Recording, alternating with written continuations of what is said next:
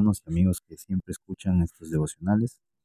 Hoy comenzaremos leyendo el Salmo 121 que dice así, Alzaré mis ojos a los montes. ¿De dónde vendrá mi socorro? Mi socorro viene de Jehová que hizo los cielos y la tierra. No dará tu pie al resbaladero, ni se dormirá el que te guarda. He aquí, no se adormecerá ni dormirá el que guarde Israel.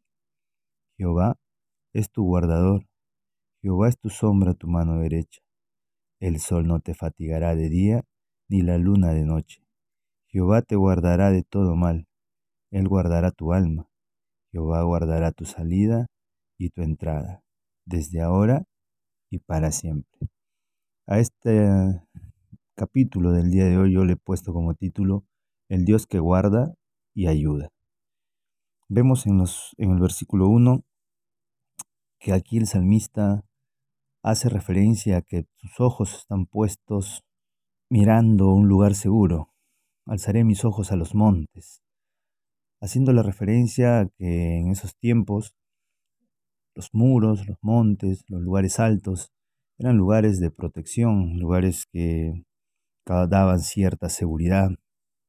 Pero en realidad el salmista quiere decir que su seguridad iba a estar si es que llegase el pueblo a ocupar esos sitios altos, a tener allí morada.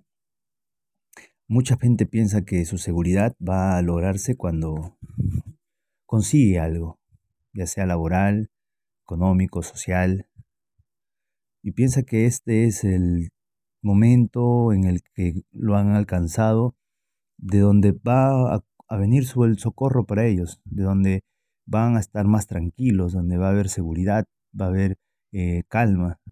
Pero el salmista dice, ¿de ahí vendrá mi socorro realmente? Ahí yo podré decir, hoy ya tengo paz, ya el pueblo de Israel puede estar tranquilo, puede descansar en paz. Mucha gente piensa así, pero el versículo 2 nos dice lo siguiente. El salmista dice, mi socorro viene de Jehová que hizo los cielos y la tierra. El salmista no estaba dando a entender al pueblo eh, allí que solamente si miras en los lugares altos donde podremos tener protección, donde podremos estar más seguros de los ataques de los enemigos, es el único lugar donde vamos a poder ser, vamos a poder estar protegidos.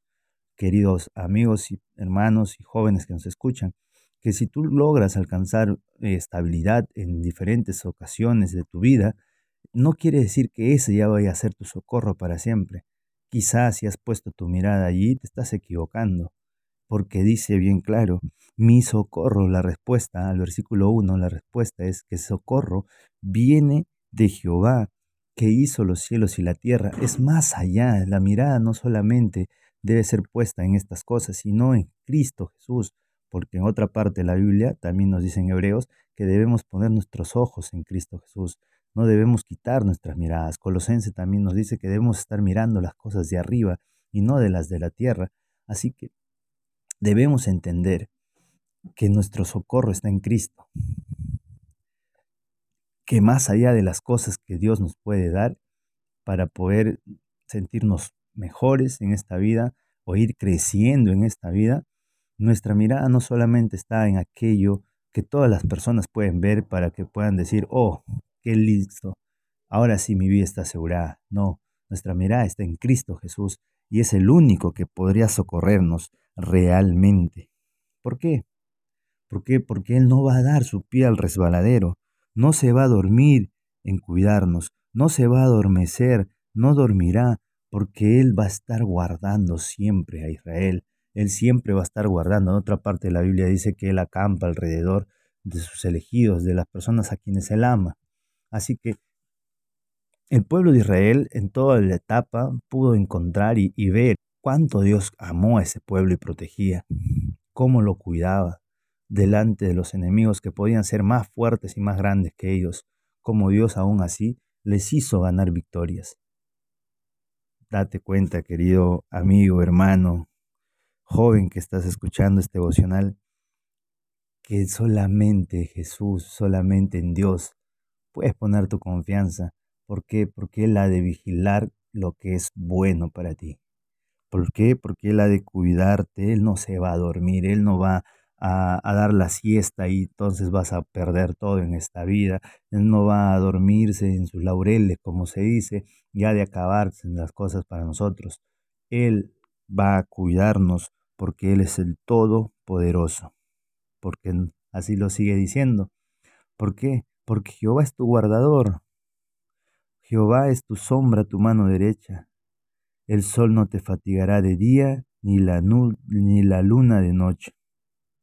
Aquí vemos a, a un Dios protector, a un Dios que tiene todo el poder para aún así aplacar las cosas que vengan.